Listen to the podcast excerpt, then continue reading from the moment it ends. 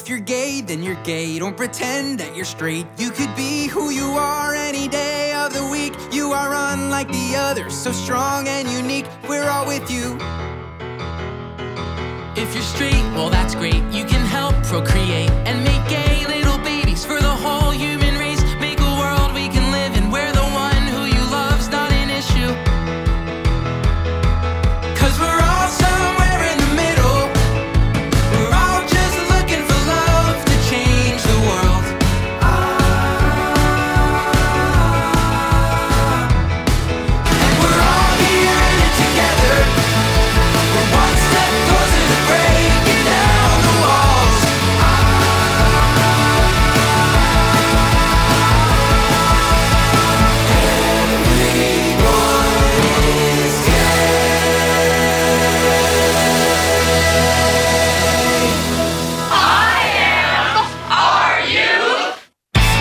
Thanks for tuning in, and welcome to the October 26th, 2020 Halloween themed edition of IMRU Radio Magazine, the world's longest running lesbian, gay, bisexual, and transgender radio show, out front and out loud since 1974.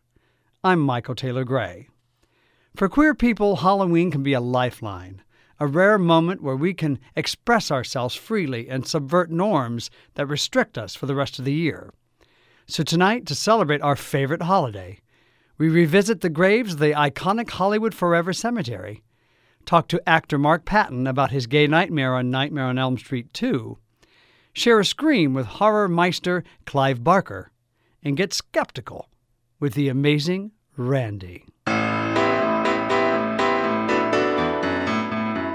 Launching his career in 1945, James the Amazing Randi entertained millions of people around the world with his remarkable feats of magic, escape, and deception. But when others started to label their tricks as real magic, Randi began to challenge their claims, becoming in the process the world's best known skeptic.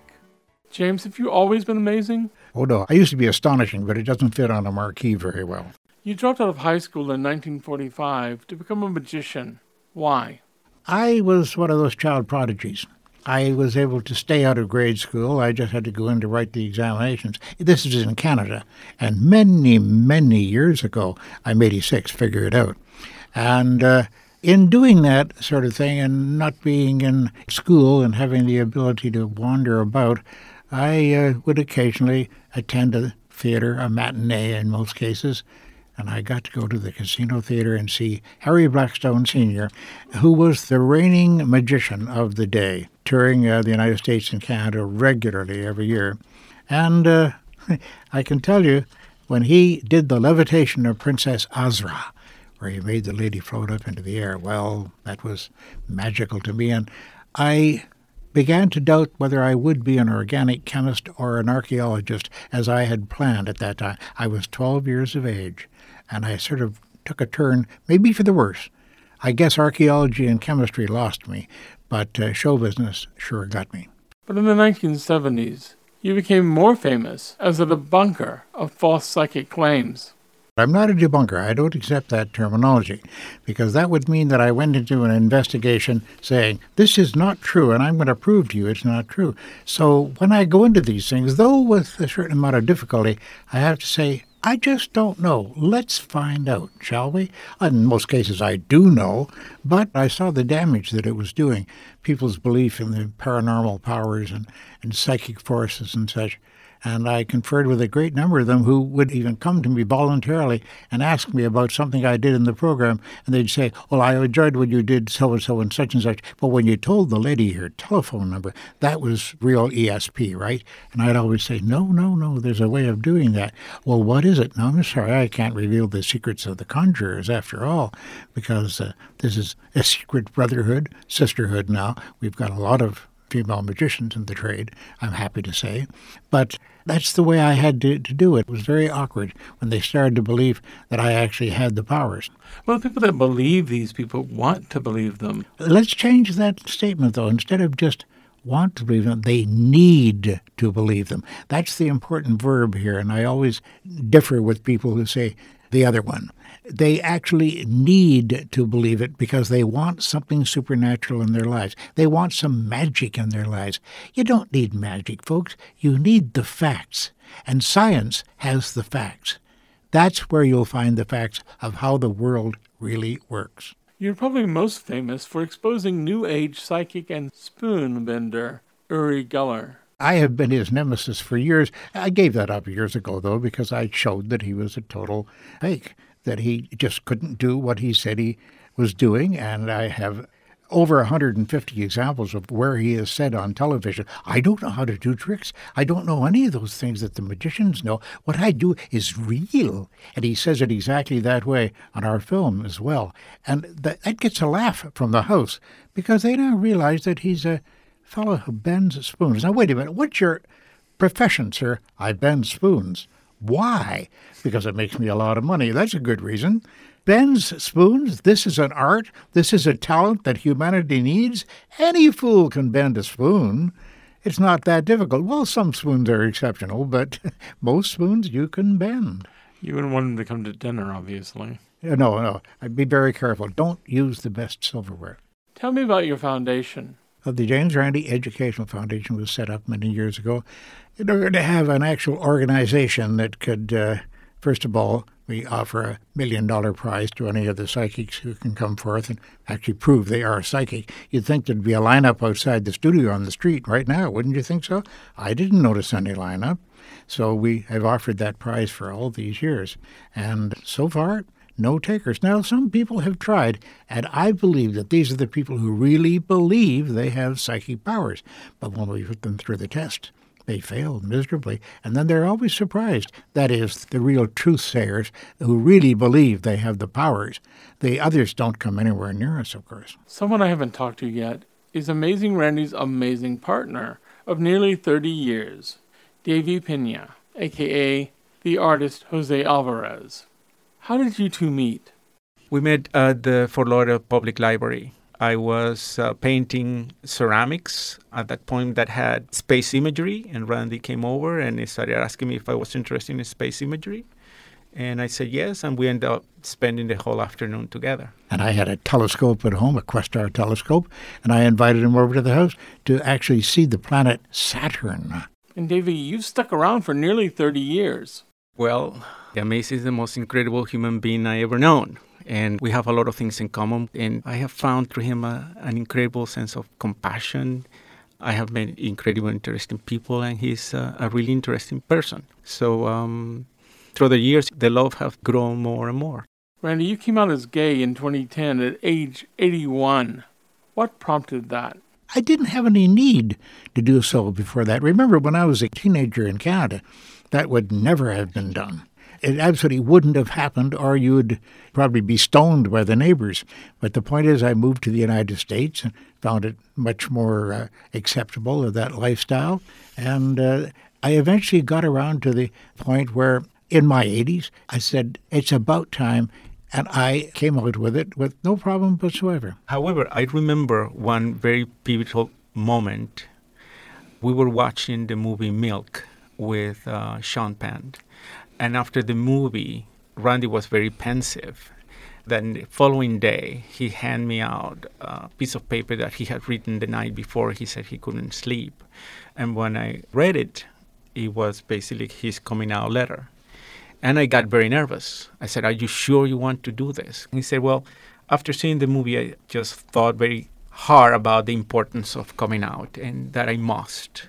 And I think that as a person who have based his life work about telling the truth, I think it was a necessary step at that moment for him to do, and he took it, and uh, he received a great uh, appreciation from a lot of people. Well, the response was, well, not terribly surprising to me, but the result was very gratifying. By postal mail and on the internet, letters just poured in supporting me, saying, It's well that you did it. And that was very brave. No, it wasn't all that brave. It was just time to do it. What's the best thing about being an out gay man at 86 years old? the best thing? Well, you had the satisfaction of knowing that uh, you didn't hesitate to tell the world when it was perfectly safe to do so. There's not much danger in that, but it's the agreement that I got. the people who wrote me and uh, said congratulations. Now, you couldn't tell from many of them whether they themselves were gay or not. And that's not the important thing. The important thing is that uh, from the public in general, I got great approval and acceptance. Acceptance is the word here, I think. That was most pleasant to me to know that uh, I could generally trust the public to come to their senses and look what has happened uh, concerning the gay movement. Now, in just recent years, both Deyvi and I have been pretty astonished by how out this thing is now and how reasonably acceptable it is to most of the public. This has been a conversation with Deyvi Pena, aka the artist Jose Alvarez, and James, the amazing Randi. This is Steve Pride. Thanks for listening. If you could read my mind, love, what a tale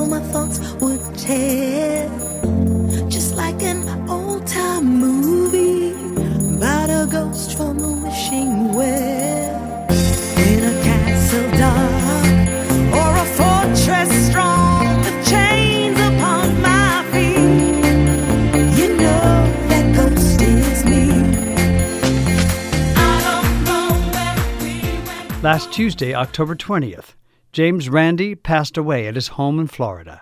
He was 92. The documentary about Randi, An Honest Liar, is available to stream on the Tubi app. Tyler Cassity is gay, has model looks, and runs a Hollywood park that celebrities are dying to get into.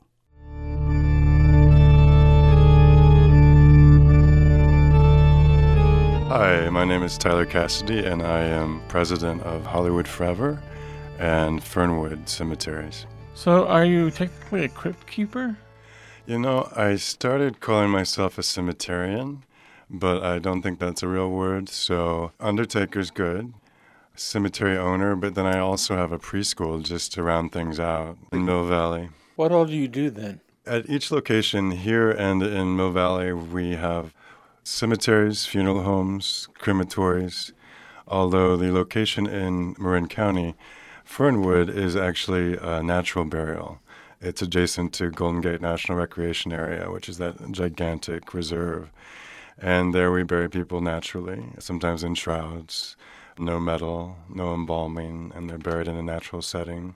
And then we use uh, restoration ecology to restore the grounds as part of the burial. How does a nice boy from the Midwest end up owning a cemetery in Hollywood? Well, we had sold all of our family funeral homes, and I had an idea because when I had gone back after college for what was supposed to be a visit, I ended up making uh, video photo montages of uh, the deceased and showing those at their funerals. That's what I could relate to in terms of a funeral home because it seemed like that was a good way to remember someone. And more than an embalming art, it was actually a form of memorial where people, I saw them have the most catharsis and the most emotion. And then when the computer age came, I designed some software in New York where cemeteries and funeral homes could use our software to have archival systems at their cemeteries to pull up biographical information and photos. And so I was actually out here to present to the two biggest cemeteries, Forest Lawn right next door and Rose Hill. And they at the time were speaking of the dilapidated, derelict, and twice padlocked Hollywood Memorial Park. And I stopped there on my way to the airport, and it was El Nino, and the place was completely dilapidated and flooded and in great disrepair, but I found it just beautiful. It was romantic. It seemed to me the oldest place in this city that to me at the time seemed just all newness and it was love at first sight. But still, back then, no one was dying to get in there. Nobody was dying to get in. In fact, you couldn't die to get in there unless you owned property before they lost their license. But talk about it today. Today, it is more than a cemetery. We are a very operational, functioning cemetery. Uh, we serve so many diverse aspects and so many diverse elements of our community, but in different ways. In a funereal and cemetery way, we serve uh, the Russian Jewish community of Hollywood. We serve a lot of our Latino population because that's our demographics in LA. We serve a lot of the Armenian population of Glendale, and those are the people that still believe in burial. We also do a lot of cremation business because that's the Anglo trend in California. And then we have, I think, an exceptional program of being uh, intrinsic part of the cultural fabric of LA, if I can say that. For instance, we just had our annual Dia de los Muertos, and I haven't gotten in the final count, but I think there were over the course of a day I'll, say over 10,000 people who came yesterday, and probably much more. That started as a Mexican tradition, but now I would say it's an Angelino tradition of art and remembrance and performance. And then we also have an ongoing cultural series of plays. We have our Summer Cinespia series, which celebrates the great films, both modern and classic and black and white and even silent. We also have art exhibits. So as we experimented and opened ourselves, the city kind of saw what I saw when I first walked in. Once it was given um, fresh look and a fresh name, that it was culture, that there was something that was intrinsically cultural about this place. Who are some of the stars residing in Hollywood forever? Tell us where the bodies are buried. Well, it depends upon your generation, I guess. I mean, it begins with Rudolph Valentino, the great film star, and we still have his annual memorial, which this year, I think 300 people turned out, which is pretty incredible. Jump forward, we've got uh, Johnny Ramone, and we have such varied characters as one of the Darrens from Bewitched, as well as his boss. We have Miss Estelle Getty, Mr. Blackwell from Mr. Blackwell's List. And then we have those who are famous among their family and friends. But so much of old Hollywood is there. Marion Davies, Jayne Mansfield's cenotaph is there. Uh, the great epic filmmaker Cecil B. DeMille, both Douglas Fairbanks Jr. and Sr. are there in the great Fairbanks Memorial. And it's amazing how many people who were part of the business, either doing scores or behind the camera or doing costumes like Adrian. So many people are there, and yet some of your audience probably wouldn't know them as the generations pass. Do all these activities you do there get in the way of your main business? Death? It's the amazing thing because, you know, traditionally a, a, cemetery is supposed to serve the people in a five or 10 mile radius. The interesting thing is, we're serving the living, unlike any other cemetery, by bringing younger people in as well as older people in who aren't there to die or to mourn, and yet they're there to have cultural experiences with the dead surrounding them. And I think that does change their behavior, and I think it does change their experience. When people come to see, like, um, Sunset Boulevard, and hear Norma say, I'm ready for my close up Cecil B. DeMille, and you know that he's just 100 yards away, I think there's a special feeling there. And I think just that we've been so willing because of desperation, because we, as you said, people were not dying to get in when I got there. We had to think outside of, I can't say that. We had to, we had to think outside of the cemetery industry to make this cemetery thrive. There aren't a lot of gay cemeterians out there? Or maybe there, there are more, are more than you would think. There's someone in uh, Orange County who actually had a calendar of shirtless funeral directors and sold that for some benefit. So when I was making the funeral convention circuit back in the early part of my career, there were a number of gays and they appreciated me being open. Hollywood forever. Forever seems like an awfully long time. Yes, it is. Yes. One last serious question. What sort of preparations are you making for the coming zombie apocalypse? Well, a lot of meditation and yoga and that's just to keep me calm. And I felt like Day of the Dead was good. I went up in the middle and I just had to meditate for 15 minutes because there were so many people there. But uh, we have started to build vertically. And so we just built a 5,000 crypt mausoleum. And then we have plans for another 9,000 crypt mausoleum. So the zombie complex, it's going to be very busy. I mean, we're going to have to bring in a lot of part-time help. It'll be like wristbands. Yeah, wristbands for in and out. And we did show um, Dawn of the Dead, just kind of a, of a primer, you know, how to deal with a zombie. That's where they're all living in the mall with the zombies. So I think we're pretty ready. Yeah. Are you ever creeped out roaming around your cemetery at night? I um, I've, I've never really gotten the creeps, and I, I maybe I'm just not sensitive, or I'd like to think that if there's anyone there who's working for the dead people, it's me. You know, there's people who are definitely there for the living people and the grieving people. There's specific people now for the people that are there for entertainment, for cultural affairs. But I feel like it's always going to be my job as head caretaker to speak up for the dead people and think of, well, we're not going to do that because they don't like that. Well, how do you know they don't like that? Well, I feel like they don't like that. And I like to think that they're pleased with my job so far. So maybe they're not creeping me.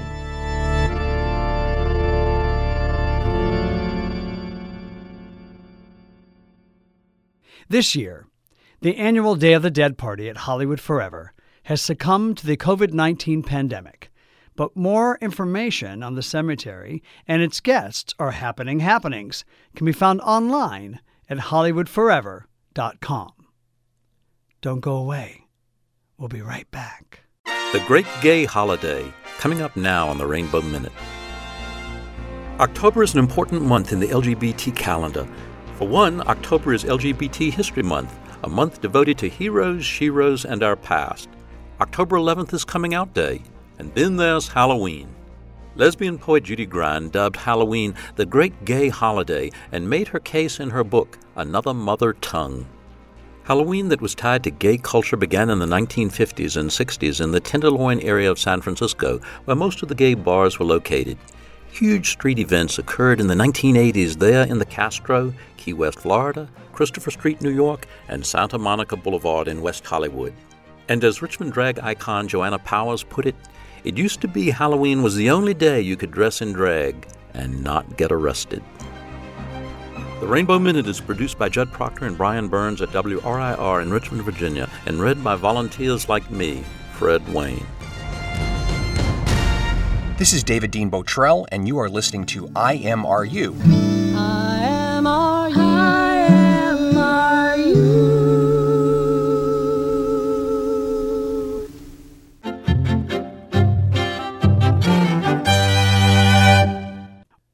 Welcome back.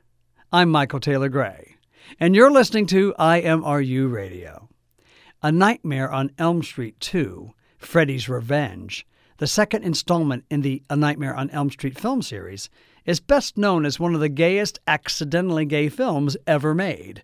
Or was it accidental? We sat down with the film's lead actor, Mark Patton, to talk about his life, career, and what happened next. Hi, I'm Mark Patton, actor, producer, political activist, actually now. I'm the star of A Nightmare on Elm Street 2, Freddy's Revenge, Come Back to the Five and Dime, Jimmy Dean, Jimmy Dean, Anna to the Infinite Power, and uh, many, many more shows. How do you get from the Midwest to Broadway? I was very lucky, a really lucky kid. My dad was a Marine and a Teamster. My mother was incredibly, incredibly talented, but she had no education, and we were a poor family. We didn't have a lot of money. I was a beautiful little boy. So kids, you know how children are, they figure out pretty quickly. If you wonder about a child being gay, put a bunch of five year old boys together on a playground and they will spot the gay kid within the first 30 seconds. They smell them and they isolate them. So generally they pick on them unless they go into hiding really good. And I was never good at hiding. I'm very transparent. So I got picked on a lot. When did you know? I think I knew the day I was born, but I actually, my first memories of really being in touch with that was my brother and I had a bunk bed, and I built myself this incredible concoction of drapes and pillows, and I had myself all propped up, and I was being carried off to marry the king, right? But I wasn't a girl. I was very clearly a boy, and I was a boy marrying the king.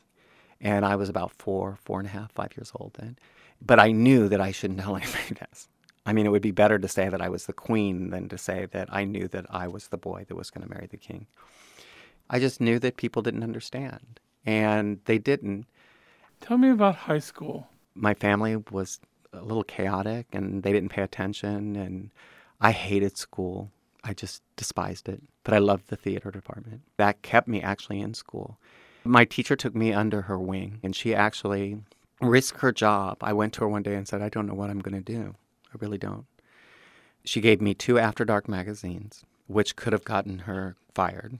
because that was a gay magazine in the 1970s about the theater in New York. And she said, You're going to go to New York and be an actor because you have everything that you need to succeed there. So you're going to get on a plane and you're going to get out of here and you're going to find a new world. And my girlfriend at the time bought me an airline ticket to New York, a one way plane ticket to New York for February 18th, 1978. I'd never flown before, I'd never been to New York. And she read my diary a few days before and discovered that I was gay, but never mentioned it. She was a wonderful, wonderful girl. I had $130, a one way plane ticket to New York, and I got on a plane and I left. Well, how much of a change was it being in New York then? I stepped off the plane and I breathed a sigh of relief and I was safe. For the first time in my life, I wasn't afraid. Everything that was a negative in Kansas City was a positive, especially in and around Greenwich Village was a positive. The way I walked was a positive.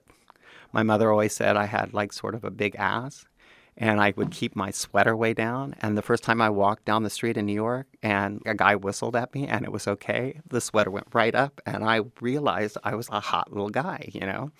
And my imagination, the way I talked, the way I presented myself in the world was doors just flew open for me. The way I became an actor is the boy down the hall from where I lived was an actor. His name was Dan Monahan, and he was in the Porky's Revenge and all this kind of Porky's movies. And he made a lot of commercials, and I thought, if he can do it, I can do it. So I followed him to his agency, which was a management company. I got the address and I wrote it down because I couldn't ask. I didn't really know how to ask people to do things for me. And the next morning, I got all dressed up, and at nine o'clock, I walked up to the door. There was a big sign that said, If you're an actor, don't knock on the door.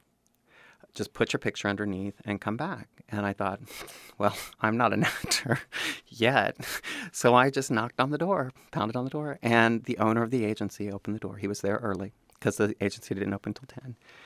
He said, What do you want? And I said, Oh, I've come, you know, to apply for a job as an actor. That's how naive I was, right? And he said, How old are you, kid? You know, and I said, I'm 18 years old now. And he said, Okay, come back at 11 o'clock. So I went back at 11 o'clock, and he and his wife owned the agency. And they later told me they didn't care if I could act or I couldn't act. I was beautiful. I looked 12. I was 18. I didn't need a school teacher. They could make a fortune off me in commercials because I didn't have to have a teacher on set. I made my first commercial three weeks later. I've made probably 50 national commercials, and I became rich within a very short amount of time. And this was a nice Jewish couple that managed children, and they found out that I had no parental protection. And they started a savings account for me, and they put me on a budget, and they made me take my money and buy an apartment in New York City when I was 21. So then I started auditioning for first commercials, then television series. And then one day the call came and uh, they said, Oh, you're going to go and audition for Robert Altman. It's a new Broadway show coming and it's about James Dean. The show was Come Back to the Five and Dime Jimmy Dean, Jimmy Dean. I didn't know who Robert Altman was, to be quite honest with you. So anyway, I went to this audition I only had a couple of pages of the script, and I went in. I was going to read for Scott Bushnell, so I was like all prepared. I'm going to go read for this guy, Scott. And I had to go on 57th Street to this apartment, and it was about James Dean in Texas. And I thought, should I wear a hat, like a cowboy hat? Or, and I thought, you know what? No, just be yourself. Just go in and be yourself. And I did, and I went in and I read for Scott Bushnell, who turned out to be a woman. It was Scotty Bushnell, and it was Robert Altman's producer. And we read the scene, then there was this little knock on the window, right? And this gray headed man stuck his head out and he said, Hi, Mark. And Scott said, Oh, Mark, this is Bob Altman. And Bob said, Well, that was really great. Why don't you come back in three days? And here's the script, and Sandy Dennis is going to be in the play, and um, also Karen Black is going to be in the play. And so you go and read this, and you come back, and I'm going to have you read with Sandy.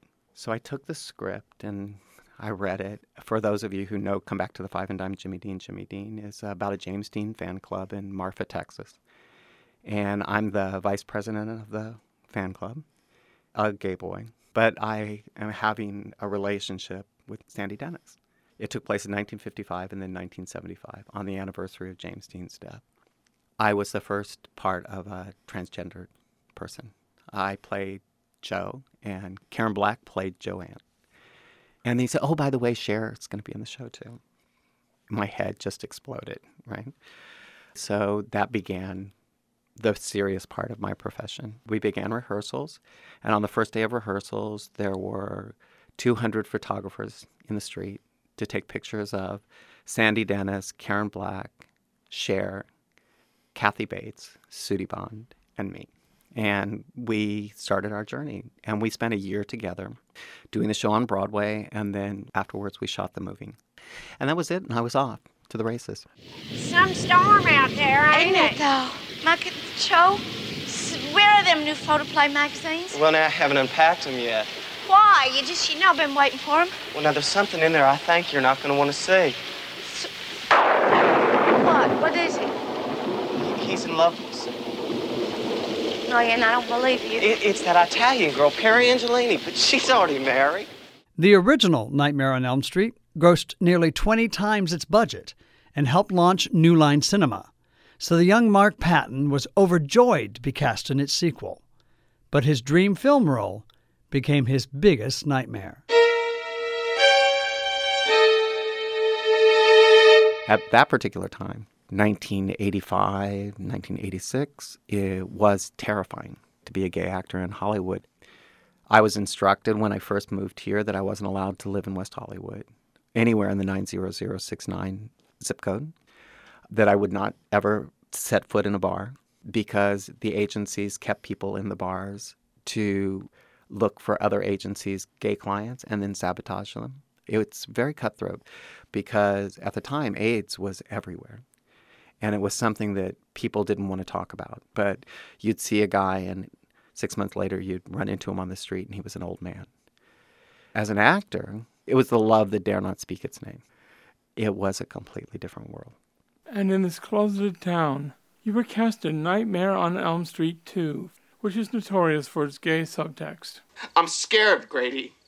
Something is trying to get inside my body. Yeah, and she's female and she's waiting for you in the cabana. And you want to sleep with me. Look, I don't care if you believe me or not. Hey, I believe you. You've had some scary dreams, okay? David Chaskin wrote it as a gay movie, but when people asked him about it, he said, Oh no, Mark was just so gay that he gayed up the whole thing and he destroyed this movie. And he did that for 30 years until I busted him in a uh, documentary called Never Sleep Again. And now I'm doing a documentary which is about why boys like me disappeared in Hollywood. Somebody would get famous and you'd say like, "Oh my god, he's so good." Like Mitchell Anderson. He's so good. And then all of a sudden he's gone. We hid. We had to because it wasn't safe. And it was like nobody wanted you. When you start getting fag bashed on a national or an international level, I was a boy who ran from Kansas City to New York to be safe. I didn't come to have people throw rocks at me on television and say, oh, you know, he's such a fag, or oh, you know, like he screams like a girl, or he ruined this movie. It was my own personal nightmare. Many, many times about the Nightmare on Elm Street thing, I would go like, God, why me? Why did I end up in this movie? They called the gayest movie of all time. Freddie only kills boys. I'm in bed with my best friend. I'm naked half the time. I have an S&M gym coach who tries to rape me and then gets killed. Why did I end up in this movie? When you cast the male lead in the victim role and then have him scream for 90 minutes, you're going to have some people going, well, that's not the manliest performance I've ever seen. It just boggles my mind, and it's straight guys. And I say, is that what you really think of women? That the worst thing that you could call me is a woman? and you're attracted to women. I screamed in Nightmare on Elm Street exactly the way a person who was going to be murdered would scream. I didn't scream like a boy, I screamed like a person who was about to be murdered. Because I was playing what was traditionally a woman's part, it terrified straight guys, and they couldn't deal with it. They couldn't deal with there was a woman hero, that a woman was going to save a boy, because Kim, my screen partner, she never abandoned me. She was the hero. And what they really couldn't get their minds wrapped around, and I got this from a Yale dissertation, is it's called Reconsidering Jesse, is everybody's like, oh, you know, Mark's so gay or Jesse's so gay and all this gay. And the professor at Yale who teaches this in a queer theory class said, no, the gay person in that movie is Freddie. Freddie's the one that's pursuing Jesse. Jesse's not pursuing Freddie. And if you notice in all the Nightmare on Elm Street movies, he's vicious with girls. Like his claws come up between Heather's legs in part one. He's a maniac towards women. But in Nightmare on Elm Street 2, he's seducing me. He never hurts me. He caresses my face. He almost kisses me at one point. And any boy who's interested in me, he kills him. Hindsight is amazing, but did any of these things seem suspicious at the time? I realized in the middle of filming, and I was like, I mean, literally, my hair caught on fire. I was like, oh my God, I'm in my nightmare. And this portion of my life, I always said I would entitle it Scream, comma, Queen, My Nightmare on Elm Street, because I realized right in the middle of shooting this thing that I was in my nightmare. I mean, this was bad, what was going to happen to me. And I knew when this movie came out, the people that recognized it immediately were 14 year old boys. And they walked into the theater and they went, he's a fag. And it started like a whisper, and then it became a roar. And when they realized that they had a multi million dollar franchise on their hand, they brought Wes Craven back in, and Wes Craven cut a deal with them that they would pretend that Nightmare on Elm Street 2 never happened and just jump from one till three. It just never happened. When people talk about that movie, they're talking about me. I am Jesse. I am that boy that they're talking about. And it destroyed my self confidence. And people had thrown rocks at me, had beat me. I had gotten to New York. I had dragged myself out of like basic poverty in the Midwest to become a movie star. And I let some man who wrote a movie as a joke destroy me in a way that nobody else had ever been able to do. I don't even know him. I don't know why he did it. I mean, he sabotaged his own career. He never wrote a movie again. And I want to ask him why. I just want to ask him why face to face. And I don't care if he gets up and walks out of the room and won't answer the question. I don't care if I offend him. I don't care whose feelings I hurt. I don't care if I ever work in Hollywood. I don't care if I ever make a movie. I don't care if I'm ever at a convention again. I want to know why, in God's name, did this man do this to me? Because he was rewriting the movie the entire time. I have the original script and he would point out points. He'd say, like, when I'm dancing in this one scene, and it's a favorite of straight guys for some reason. I don't know why they love me in this bedroom scene. But he pointed this out in the documentary. He goes, Look, that was the actor's choice to be so gay in this. But when you look into the script, which I have, it says Jesse bumps his butt against the drawer two times, takes a pop gun out, pretends to be masturbating, and pops it as the girls walk into the room. And on the door, it says, no chicks allowed, right? And it's like, I didn't write that. I was just a good, faithful servant, and I was an actor in the way that I was trained to be, and I respected the writer, and I read what was on the page, and I played the part, even though I was so scared in the middle. I never stopped playing the part, and I want to know why he did it. And when I get the answer, I'll be done. But this is my story. This is the story that I have to tell. It's interesting to some people because I was in a horror movie called Nightmare on Elm Street, or I was in a wonderful movie by Robert Altman called Come Back to the Five and Dime Jimmy Dean. That's just my buy in. If you're playing poker, those two things are my buy in.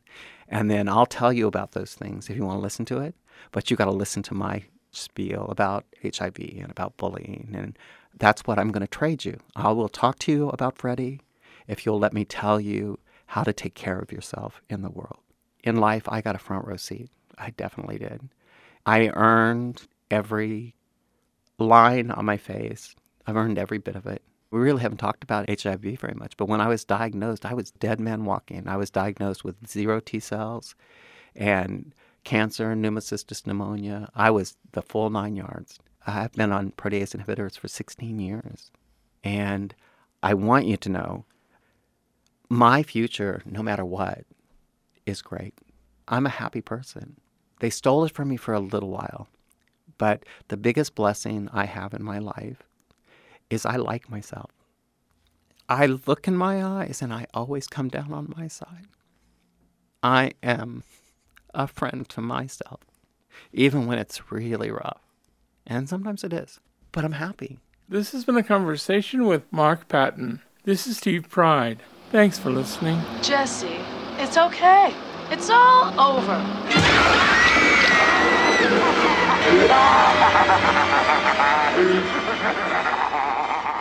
Did you ever see heaven right in your arms, saying, I love you, I do? Well, the dream that was walking and the dream that was talking and the heaven in my arms was you.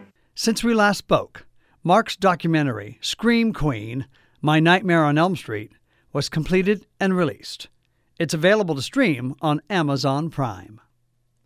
Don't go away. We'll be right back. James Whale and his pictures coming up now on the Rainbow Minute. British born theater and film director James Whale expressed an early interest in art. He learned to stage plays while a prisoner in World War I. In 1930, after having moved to the States, he met handsome assistant story editor David Lewis in Hollywood. They openly shared a home in Pacific Palisades for 20 years. Whale is known for directing horror films such as Frankenstein, Bride of Frankenstein, and The Invisible Man, which were all blockbuster hits for Universal Pictures. Whale retired in comfort and pursued his first love, painting. A stroke left him depleted, and he committed suicide in 1957. The 1998 film Gods and Monsters depicted a fictional account of Whale's final days. The role of James Whale was played by out actor Ian McKellen. The Rainbow Minute is produced by Judd Proctor and Brian Burns and recorded in the studios at WRIR in Richmond, Virginia, and read by volunteers like me, John Porter.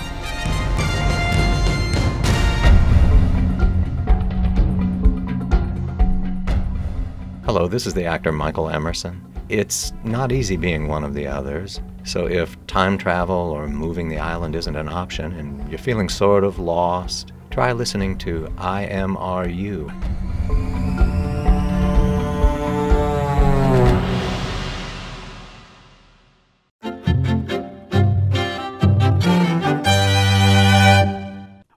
Welcome back. I'm Michael Taylor Gray. Clive Barker is an English playwright, novelist, film director, and visual artist who came to prominence in the mid 1980s with the Books of Blood, which established him as a leading horror writer. He has since written many novels and other works, and his fiction has been adapted into films, notably the Hellraiser and Candyman series. Once upon a midnight dreary, the handsome gay horror writer sat down to spill the blood with IMRU's Steve Pride. I am a man, and men are animals who tell stories. This is a gift from God, who spoke our species into being, but left the end of our story untold. That mystery is troubling to us. How could it be otherwise? Without the final part, we think, how are we to make sense of all that went before, which is to say, our lives? So we make stories of our own, in fevered and envious imitation of our Maker, hoping that we'll tell, by chance, what God left untold, and finishing our tale, come to understand why we were born. Clive Barker, writer, artist, filmmaker, weaver of fantastic worlds. There's very little sex in the work of Stephen King. Right. Your books are very sensual, very sexual. Right. Why? Why? Sex is fascinating, isn't it? Sex is such a powerful force in our lives. And horror fiction and science fiction and fantasy fiction very often require, as some portion of the narrative, to drive a character into a place where he or she would not normally go. I cannot think of a more powerful motive force for that than desire and erotic love. And so, very often, more often than not, my characters are not frightened into corners, but seduced into corners. And that's an important distinction. I mean, I, I feel as though the dark side, if you will, exercises in my fiction a great uh, attractiveness, a great seductiveness.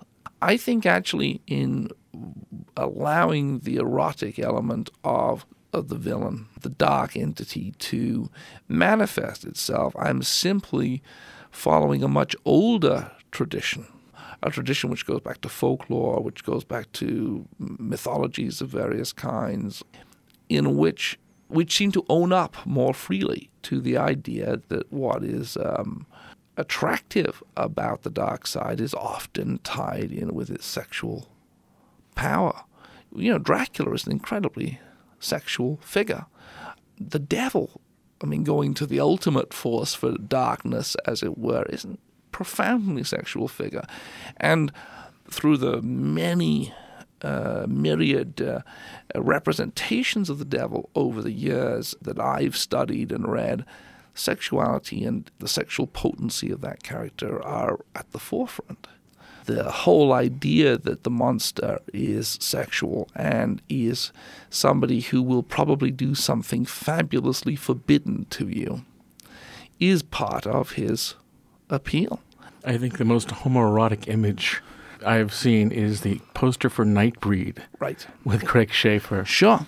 I mean, that was a movie which was entirely about a subgroup of hidden individuals with their various rules and regulations and rituals into which this young man was brought and initiated, having left his girlfriend behind. Well, gee, what group can this represent? I mean, there was a certain number of people who, at the time that that picture came out, completely understood what the picture was about. They tended to be gay critics. Straight critics were just completely in the dark. It was though the movie had to be decoded. And if you decoded it with a gay eye, then it was very clear what it was about. The villains were cops, psychoanalysts, and priests. The Nightbreed themselves were a hint of variegation. They were diverse, physically diverse, physically rather sexy. The whole thing was a as gay a movie, I would argue, as, as Bride of Frankenstein. Speaking of that, is there a gay sensibility?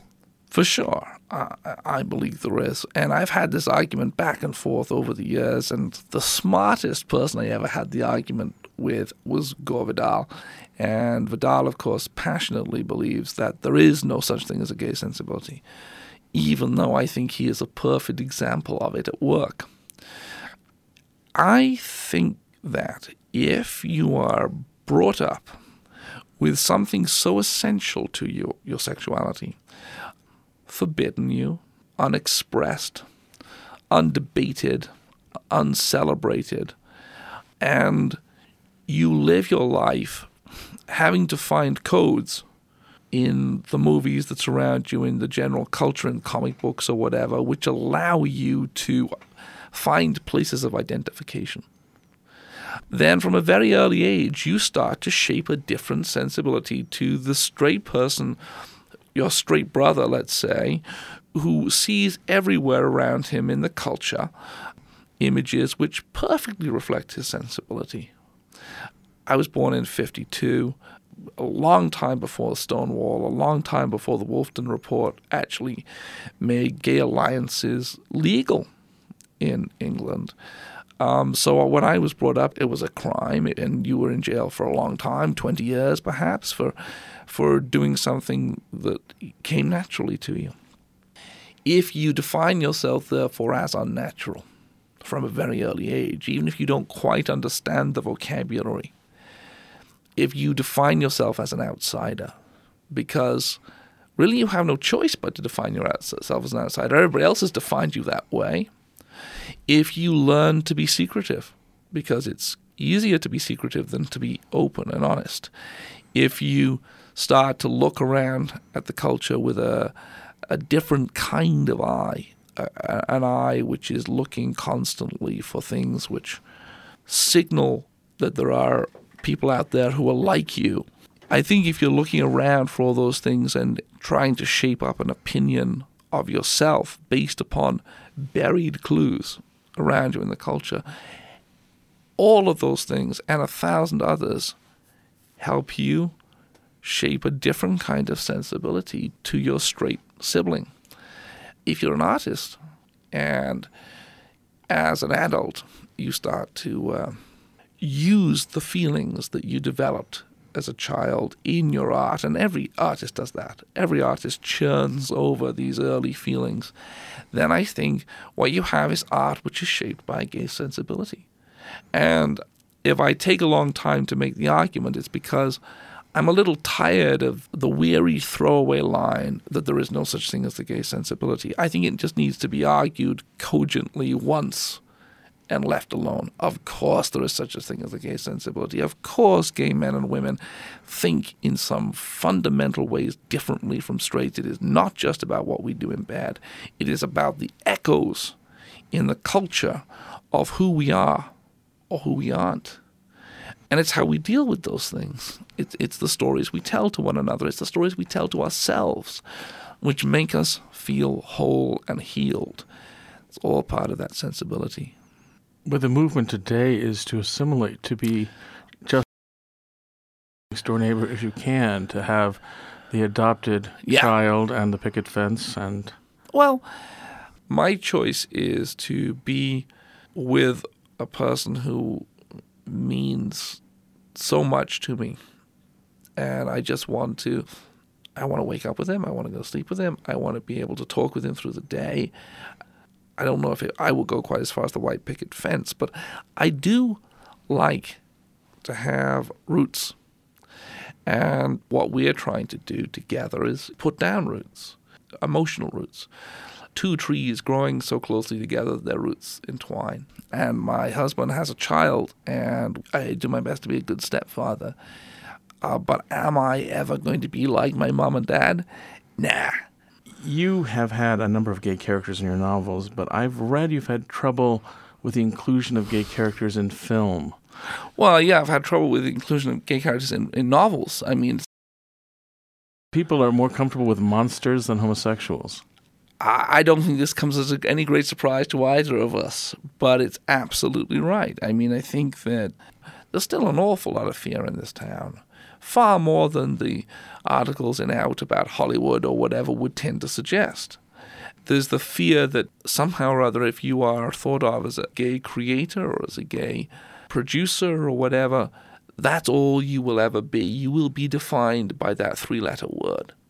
And my experience has been, though there is a little bit of a problem where that's related, it's not large. I mean, when I go to a signing, when I sign at a gay bookstore and the straight audience comes in, they don't care. They get their book signed, they get smiles, they get well treated. That's the kind of ground root stuff that we need to do, I think, uh, as artists. It's not so hard all I think you need to do is say, I'm a human being and my work is intended for the largest cross section of audience that I can make it for.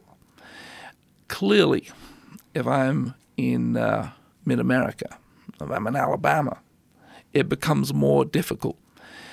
But I would say that in the last 20 years going on tour, I found it easier and easier and easier to mingle the audiences, to you know, just it's so great, you know, Steve. You go, go to a signing and you see a gay couple and a family with their kids and and older folks and you know every color, every race, just mingled in that line because they have a single passion, and the single passion is yes, me, but also the imagination. The imagination is a great leveler because we all dream we all have things which our imaginations throw up as means to explain ourselves to ourselves.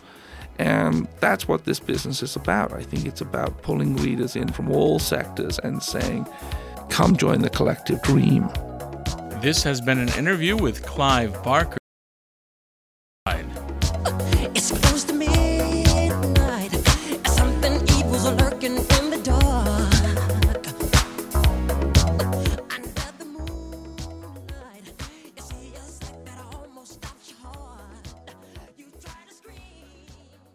In case on October 31st you just want to share your candy apples while you Netflix and thrill, a number of Clive Barker films are available on Netflix. And there's still time for a last word. Okay, that's it for tonight.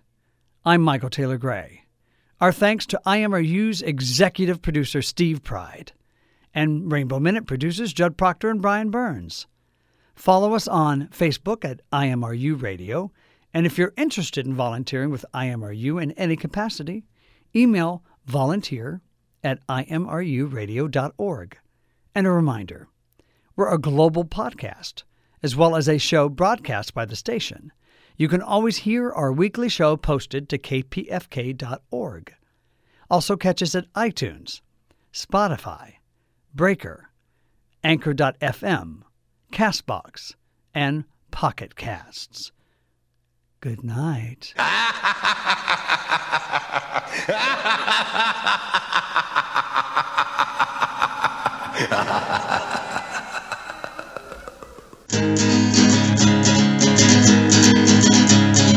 Halloween is that magic time when fear and love collide, and you can be anything, explore your every side.